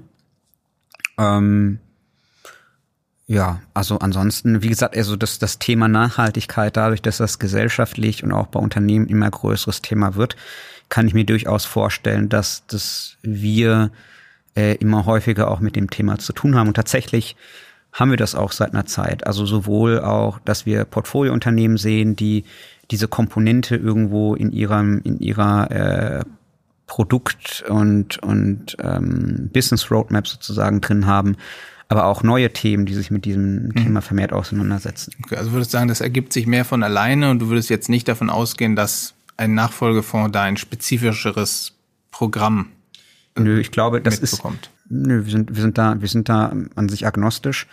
Die Frage ist natürlich auch immer, wie definierst du Nachhaltigkeit? Ja, also ähm, es, es kann ja auch, also ja, das wird auf, es wird gerade in Form von Gesetzen auf europäischer Ebene festgelegt, wie man das mhm. definiert. Ne? Und deswegen, da gibt es wirklich ganz spezifische ähm, Vorgaben in der sogenannten Taxonomie, mhm. die dann auch gar nicht so ohne weiteres von jedem einfach so umgesetzt werden können, weil die relativ viel technisches Verständnis brauchen. Mhm. Und ähm, das ist eben eine super spannende Frage, ob das von, auch wenn es vielleicht nicht, also es ist noch gar nicht so klar, wen das alles trifft. Und die Frage ist aber, ob die öffentlichen Gelder sozusagen jedenfalls mal daran gebunden werden, dass die Fonds, in die das fließt, sich an Standards halten müssen, die vielleicht für andere so noch gar nicht gelten. Also ob die Marktmacht sozusagen des öffentlichen Geldes dazu führt, dass Standards, die vielleicht so per Gesetz noch gar nicht für jeden anwendbar sind, hm. dann darüber doch anwendbar gemacht werden. Ja, es ist jetzt also eine, eine theoretische Diskussion. Ich glaube, ähm, ich glaube allgemein ähm, glaube ich, dass der, dass der neue Fonds äh, mindestens die gleichen Standards einsetzt, die wir heute ansetzen. Und ähm, wenn es, sage ich mal, äh, tatsächlich ähm, gewisse gewisse Standards gibt, die ähm, ähm, in, in der Richtung äh, äh in, der, in die Richtung, sage ich mal, Fonds auch auch auch wandern, ähm, werden wir werden wir sicherlich jemand sein, der der das Thema auch äh, klar berücksichtigt. Aber ähm, nochmal vielleicht, ich meine, wir äh, letztendlich un, unser unser unser Thema ist jetzt nicht speziell bestimmte ähm, Wirtschaftszweige zu fördern oder auch nicht uns dahingehend einzuschränken, sondern unter der Prämisse, dass ähm, du gewisse Mindeststandards hast, die aber eigentlich ähm, genauso gut sich auch wahrscheinlich die meisten privaten VCs entweder schon heute äh, äh, als als Vorlage nehmen oder zukünftig als Vorlage nehmen werden, unter der Prämisse halt äh, Investments zu machen, die die insgesamt wirtschaftlich und gesellschaftlich relevant sind. Ne? Aber wir würden uns dann nicht vom Fokus her auf andere äh, Businessmodelle beschränken. Ne? Ähm, wir, ähm, also es ist, es ist, es ist, ähm, man könnte vielleicht sagen, wenn Unternehmen diesen, diesen ESG-Standards nicht, äh, nicht Rechnung tragen, mag es vielleicht ein Ausschlusskriterium sein. Aber, ähm, aber es heißt nicht, dass das, ähm, also ich, jedenfalls aus meiner Sicht, dass wir nur in, in, in Unternehmen investieren, die, die sich ausschließlich diesem Thema widmen. Ne? Also ähm, wir sind, wir sind äh, in gewisser Weise für alle Wirtschaftszweige da und das werden wir auch weiterhin sein. Wie weit guckt ihr eigentlich in die Zukunft, wenn ihr Investments macht? Wir gucken im Prinzip auf darauf, mh, mm, ob wir innerhalb unserer Fondslaufzeit ganz unromantisch zu sagen, das Unternehmen zu einem attraktiven Marktpreis grundsätzlich veräußern können. Ähm, das, das, das, das heißt ist 10 bis 12 Jahre. Genau, also von Anfang der Fondslaufzeit gerechnet. Ne? Natürlich, je später du in der Fondslaufzeit bist, machst du vielleicht einige Themen nicht, die du am Anfang gemacht hast, ja. weil du halt sagst, na ja, ähm, das ist vielleicht ein sehr frühes Investment, sehr technisches Investment, die brauchen vielleicht erstmal zwei Jahre, um überhaupt an den Markt zu kommen und wie groß können sie dann werden, äh, bis sie ähm, ähm, bis, bis man dann am Ende des Vorlaufcycles ist. Jetzt überlegst du dir, willst du vielleicht auch nicht im, im allerletzten Jahr mit dem, mit dem Druck da irgendwie auf einen Exit zielen, sondern das, was bei uns natürlich ein, all, allgemein recht spannend ist, dass wir in dieser Laufzeit eher weniger Druck haben. Ne? Also es gibt ja durchaus auch äh, Fonds, die mehr unter Druck stehen, alle, alle vier Jahre äh, oder drei oder vier Jahre ein Fundraising zu machen. Ähm, den Druck haben wir an sich nicht. Für uns ist es eher schon ein Luxus, weiteres Fundraising machen zu können. Ähm, aber nichtsdestotrotz sind wir ja in gewisser Weise limitiert. Ja? Und das ist, das ist eigentlich auch, ähm, dadurch guckst du natürlich auf ähm, bestimmte Themen, die in dieser Zeit ähm, finanziellen Wert stiften können. Da kann man natürlich jetzt unterscheiden von, von Businessmodellen, die ähm, oder für die es Voraussetzung ist, dass sie kommerziell erfolgreich sind, bevor sie verkauft werden können.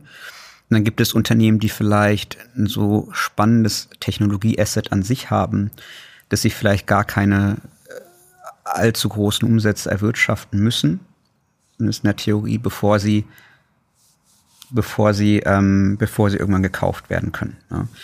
Ähm, Life Science ist so ein typisches Beispiel dafür. Ja. Teilweise werden diese Produkte sozusagen gekauft, bevor sie den Markt hier erreichen. Aber, aber in, in, in der technologischen Hinsicht ähm, kann das vielleicht, kann das vielleicht auch immer, also wird es immer mal wieder auch, äh, gibt es auch immer wieder Beispiele in der Vergangenheit, äh, Google, die DeepMind gekauft haben oder so. Ja. Also ähm, wo du, wo du, wo du spannende Themen hast, die, ähm, die an sich ein spannendes Technologie-Asset haben. Das heißt, es kommt nicht unbedingt immer darauf an, dass wir sagen, das Unternehmen muss eine gewisse Umsatzschwelle oder so erreichen, sondern wir ähm, vermitteln, versuchen uns eher mit dem Businessmodell an sich sozusagen eine Hypothese aufzubauen, zu sagen, aus welche Faktoren sprechen für uns positiv dafür, dass irgendwann innerhalb dieser Laufzeit jemand sagt, das ist ein so spannendes Thema, dass ich selber, wenn ich das Unternehmen kaufe, für die nächsten 10, 20 Jahre oder länger einen tollen Wert daraus ziehen kann. Das, sind so, das ist so die Perspektive. Das heißt, wir würden natürlich auch nicht in Unternehmen investieren, äh, die zwar innerhalb unserer Laufzeit irgendwie spannend wachsen, aber wo man am Ende der Laufzeit aus irgendeinem Grund sagt, zum Beispiel, ähm, das Unternehmen ist aufgrund einer regulativen Besonderheit gewachsen und wird vielleicht diese Besonderheit irgendwann geändert. Ja? Und dann ist natürlich das Risiko, dass jemand, dass du das Unternehmen dann verkaufen willst, wenn es vielleicht äh, äh, diese diese Wert äh, diese langfristige Wertmaximierung über diese regulatorische Änderung hinaus gar nicht so bieten kann. Hm? Das heißt, insofern ähm, wir wollen schon, dass die Unternehmen langfristig nachhaltig und attraktiv wachsen können. Ähm, das ist natürlich immer in, aber wie auch bei jedem anderen Venture Capital Fund auch, ein, gewisses Spannungsverhältnis zu, mh, zu Themen, wo man gar nicht weiß, ob die vom Markttiming her schon so weit sind, dass sie für uns ein spannendes Thema sind, auch wenn wir grundsätzlich glauben, dass, ich sag mal, vielleicht eine Grundtechnologie oder ein Grundansatz mittel- bis langfristig auf jeden Fall einen hohen Wert stiften wird. Was wäre da so ein Beispiel?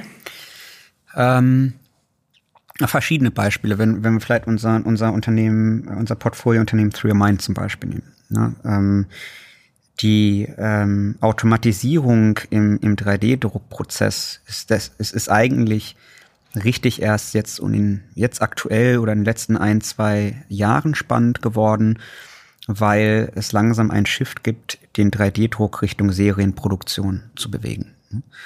Ähm, aber 3D-Druck gibt's ja auch schon viel länger. Ja? Wenn du dir überlegst, hättest du als Venture-Fonds jetzt rückblickend in 2005 in so ein Unternehmen investiert? gleiches Produkt, gleiche Technologie vielleicht. Ich glaube, Sascha hat mal 3D-Druck betrieben. Ja, aber die Frage ist natürlich, ähm, okay, nicht, nicht so, gleich eine Firma. So Männchen, Männchen von dir ja. selber produzieren. Nee, nee, nee, wir haben, ich habe viel dazu geforscht. Oh, okay, cool. Lampen hat er auch gemacht. Ja, ja. Lampen aber, gemacht, ja. Aber, aber die Frage wäre natürlich gewesen, als, als Venture-Fonds wäre es wahrscheinlich nicht attraktiv gewesen, in 2000, ja, in den, weiß nicht, vor, vor 10, 15 Jahren in das Thema zu investieren, weil einfach die Zeit, bis das Thema am Markt relevant wird, zu, zu lange dauert. Ja. Ich meine, ein anderes spannendes Thema, so allgemein gesagt, ähm, in, wir sehen in, letzter, in letzten ja, ein, zwei Jahren immer mehr auch Themen aus dem Bereich Space Tech. Ähm, zum Beispiel auch dadurch getrieben, dass du mehr und mehr, also gerade gerade im, im Satellitenbereich, mehr und mehr kleinere und kostengünstigere Satelliten hast ähm, woraus sich ähm, verschiedene spannende Businessmodelle ergeben, ähm, die, äh, die jetzt spannend sein könnten. Ne? Ähm, und wir glauben, ich glaube, glaube ehrlich gesagt fest daran, dass, dass äh, Space, Space Tech oder, oder insgesamt Weltraumtechnologie ein sehr, sehr großer Markt äh, werden wird in der Zukunft. Ähm, aber der, der bewegt sich wahrscheinlich nicht einheitlich, sondern es gibt verschiedene Themen und Modelle, die früher relevant werden als andere. Ja. Neben SpaceX zum Beispiel, die jetzt, ähm, die jetzt, äh, sage ich mal, äh, auch, auch, auch groß, ähm, große technologische Errungenschaften gefeiert haben und, äh, und, und, und sage ich mal, relevant sind für die, für die Raumfahrt. Aber wie sieht es zum Beispiel mit Themen aus wie ähm, wie zum Beispiel die, die, ja, es werden immer mehr Satelliten ins, ins All geschossen und wer wartet die Satelliten oder wer, wer kümmert sich darum, Weltraumschrott zu beseitigen? Wer, wer sorgt für, dafür, dass, dass immer mehr Satelliten nicht miteinander kollidieren? Oder äh, das Thema Weltraum, Tourismus oder, oder Produktion im schwerelosen Raum. Ja? Alles Themen, die, mit denen, mit denen sich teilweise sehr konkret schon beschäftigt wird, aber wo noch nicht ganz so klar einzuschätzen ist, wann, wann die wirklich kommen und wann die wirklich kommerziell relevant werden. Ja, vielleicht, vielleicht ist es in fünf Jahren soweit, vielleicht ist es in, bei den einen oder anderen Themen in 20 Jahren oder noch länger nicht so weiter. Und da muss man sich natürlich ein, ein Gefühl für erarbeiten. Und, und je mehr wir halt ihnen sagen, das kann kurzfristig einen relevanten Erfolg haben, desto mehr ist es, ist es, sage ich mal, für uns als Venture-Fonds relevant. Ja, Wenn es spannend ist, aber äh, noch eine Weile dauert, dann wäre es dann vielleicht für die nächsten oder den nächsten Fonds relevanter. Das heißt, solche Themen, die werden dann eher so im Bereich Forschung und Entwicklung in, in Unternehmen und vielleicht dann an Unis irgendwie ähm, betrieben und gefördert oder?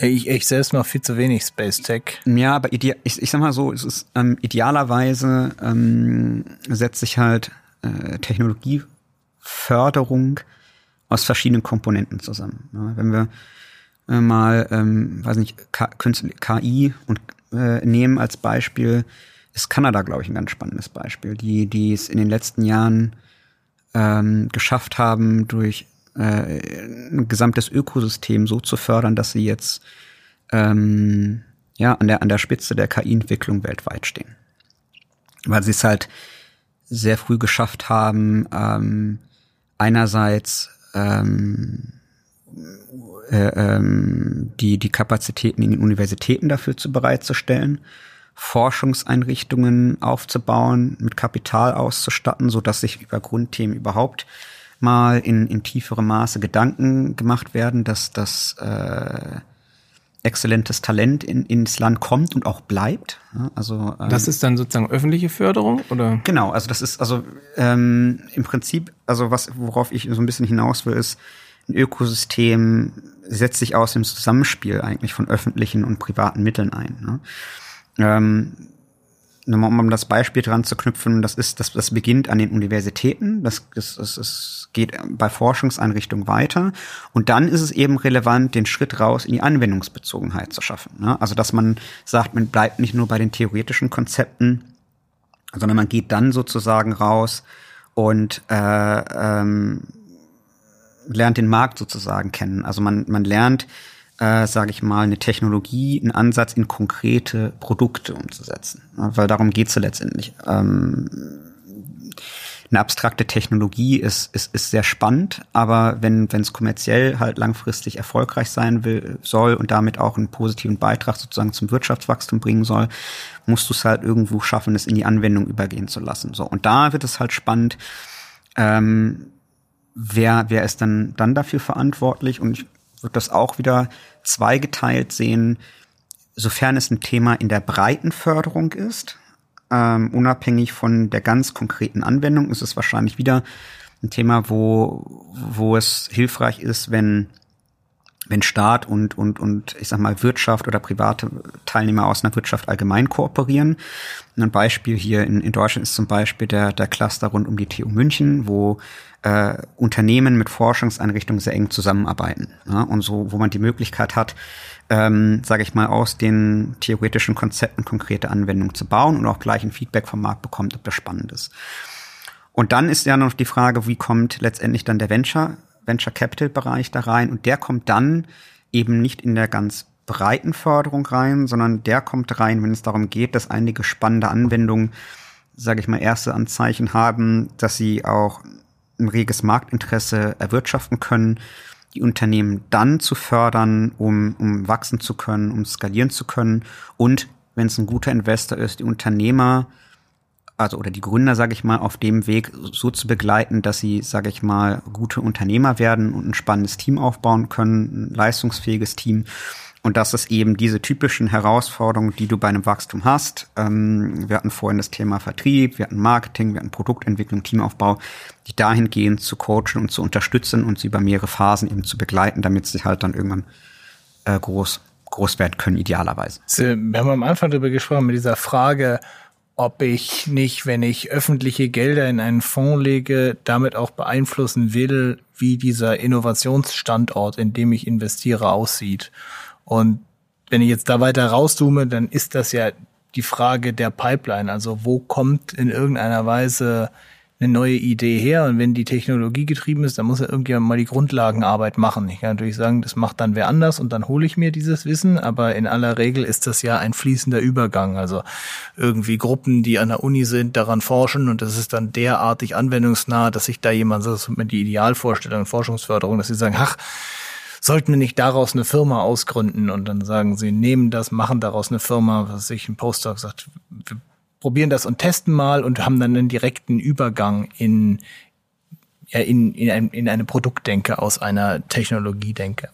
Und deswegen war meine Frage am Anfang, ob das dann nicht eine Idee wäre zu sagen, ja, es gibt möglicherweise Schlüsseltechnologien wie jetzt dieses Kanada-Beispiel, die wir besonders ausbauen wollen als Innovationsstandort. Dann können wir natürlich auch die Frage stellen, sollte ich nicht dann auch einen Fonds auflegen, mit öffentlichen Geldern, der genau dieses Thema oder diese Themen, die ich als Innovationsstandort nach vorne bringen will, weil ich damit, und so ist im Grunde in gewisser Weise auch das ganze Silicon Valley ja mal entstanden, dass man dort extrem viel Geld, Forschungsförderung aus dem Militär reingebuttert hat und gesagt hat, das war, wenn daraus dieses ganze Ökosystem entstand.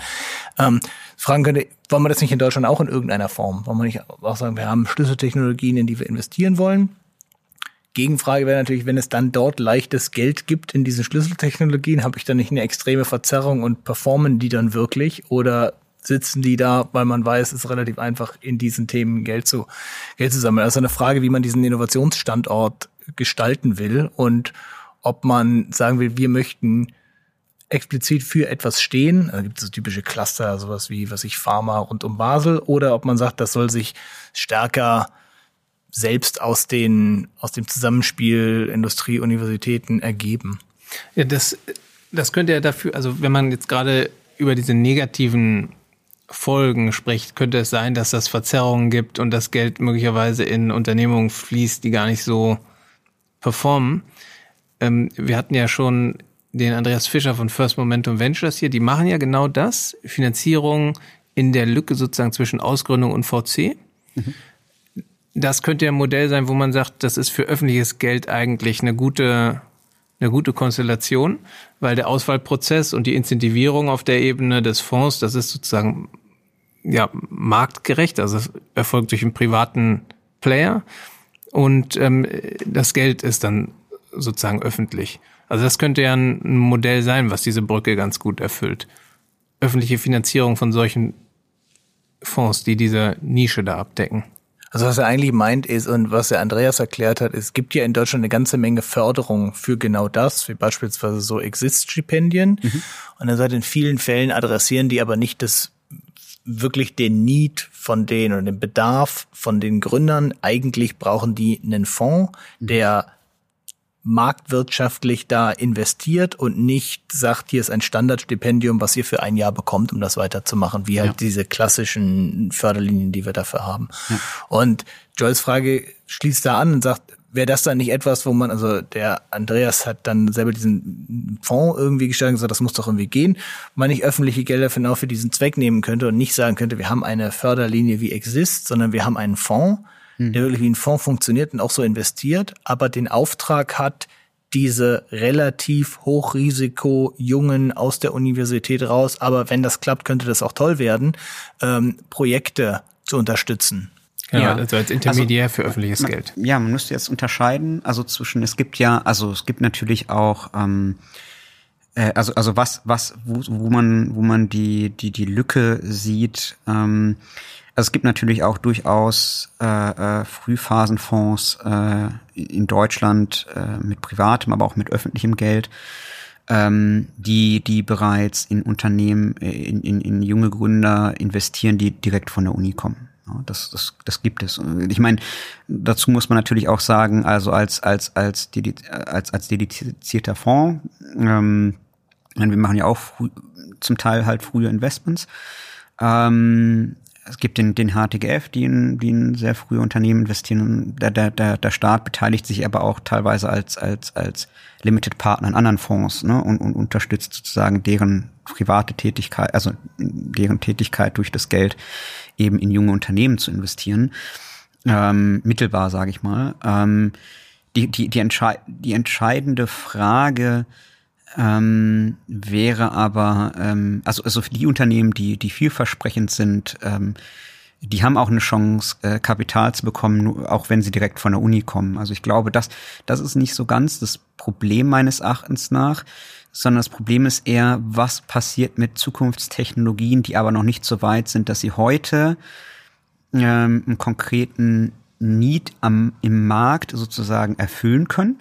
Also die insgesamt etwas machen, was vielleicht gesellschaftlich äh, auf jeden Fall sinnvoll wird, aber wo es noch am ganz konkreten Anwendungsbeispiel fehlt, was auch in der Tat umzusetzen ist. Es gibt zum Beispiel unheimlich viele Themen auch im Bereich Smart City, aber es gibt auch viele Themen, wo noch nicht so konkret ähm, äh, zugeschnitten ist, zum Beispiel, welche Softwareleistung könnte zum Beispiel in diesem Rahmen eine Kommune so anwenden, dass man sofort, sage ich mal, applizierbar irgendwie eine Anwendung daraus ähm, nutzen kann.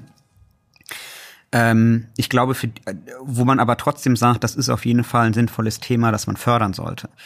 Und wenn man dann sagt, es reicht nicht aus, ein Stipendium zu haben, nur um Geld zu geben, sondern man braucht Know-how-Transfer, dann wäre es eigentlich spannend, eine Art Fonds aufzusetzen, der ähm, vielleicht von der von der von dem Grundansatz ähnlichen wie ein VC denkt, der aber vielleicht eine bisschen andere Strukturierung hat. Entweder weil er ähm, vielleicht nicht äh, mit einem einer Vorlaufzeit von 10 bis 12 Jahren äh, aufgesetzt ist, sondern vielleicht von 30 Jahren oder so, damit er in der Lage ist, ähm, Technologien über einen längerfristigen Zeitraum zu fördern und ähm, auch wenn man vielleicht noch nicht sagt, in fünf oder, oder zehn Jahren äh, kriege ich da letztendlich einen großen Exit hin. Ja? Vielleicht gibt's auch da eine, eine, eine besondere Form der Incentivierungsstruktur, je nachdem, wie die, wie die letztendlich aussehen kann. Müsste man mal gucken, ob man sagt, äh, äh, wir fördern äh, wir fördern irgendwie gewisse Milestones, die aber jetzt nicht in, in, in Umsätzen sich, sich reduzieren, sondern die vielleicht in, weiß ich nicht, in der A, in der Produktkonkretisierung äh, aufgebaut sind oder so. Ja, das, das könnte zum Beispiel ein Thema sein.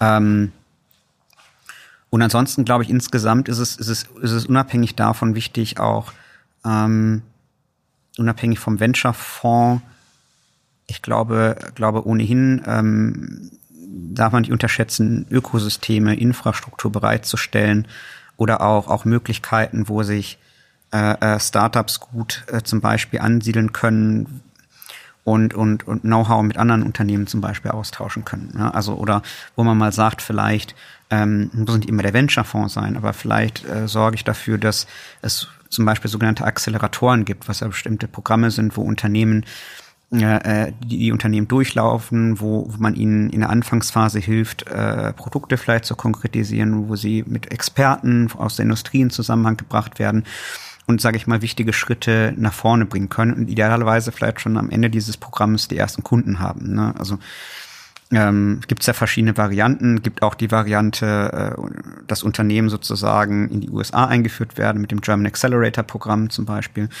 Also da gibt's schon spannende Themen. Ich glaube, wichtig ist, Leute halt ähm, Leuten eine, eine Plattform zu geben, was was eben nach der Uni geschehen kann und ihnen diesen Einstieg in dieses Unternehmertum äh, äh, ähm, ja, schmackhaft zu machen. Und das ist, das ist, das ist Venture, äh, wie es heute ist. Es, es können langfristige Technologiefonds sein, die spannend sind, Infrastruktur.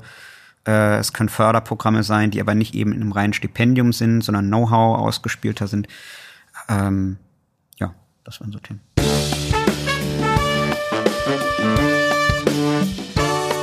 Das war unser Gespräch mit Alex Lüttke. Ich fand es ziemlich intensiv und auch interessant.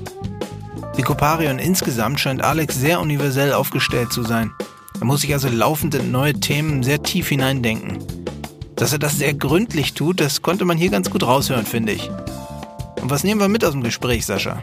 Mir war überhaupt nicht klar, dass öffentliche Gelder über Fonds in dieser Form in die Venture-Förderung fließen. Ich hätte gedacht, das läuft alles über Förderprogramme, für die man sehr lange Anträge schreiben muss, die dann in einem noch längeren Prozess begutachtet werden und am Ende in vermutlich immer derselben Förderstruktur enden. Und ich bin irgendwie auch so ein bisschen überrascht, dass das so wenig öffentlich besprochen wird, beziehungsweise nicht besprochen wird, wie solche Gelder am Ende verwendet werden sollten. Bei einem Fondsvolumen von 275 Millionen sprechen wir ja hier von Summen, mit denen man durchaus gestalten kann. Also, wir freuen uns, wenn ihr dran bleibt bei den nächsten spannenden Folgen von Was machen wir morgen. Tschüss. Ciao.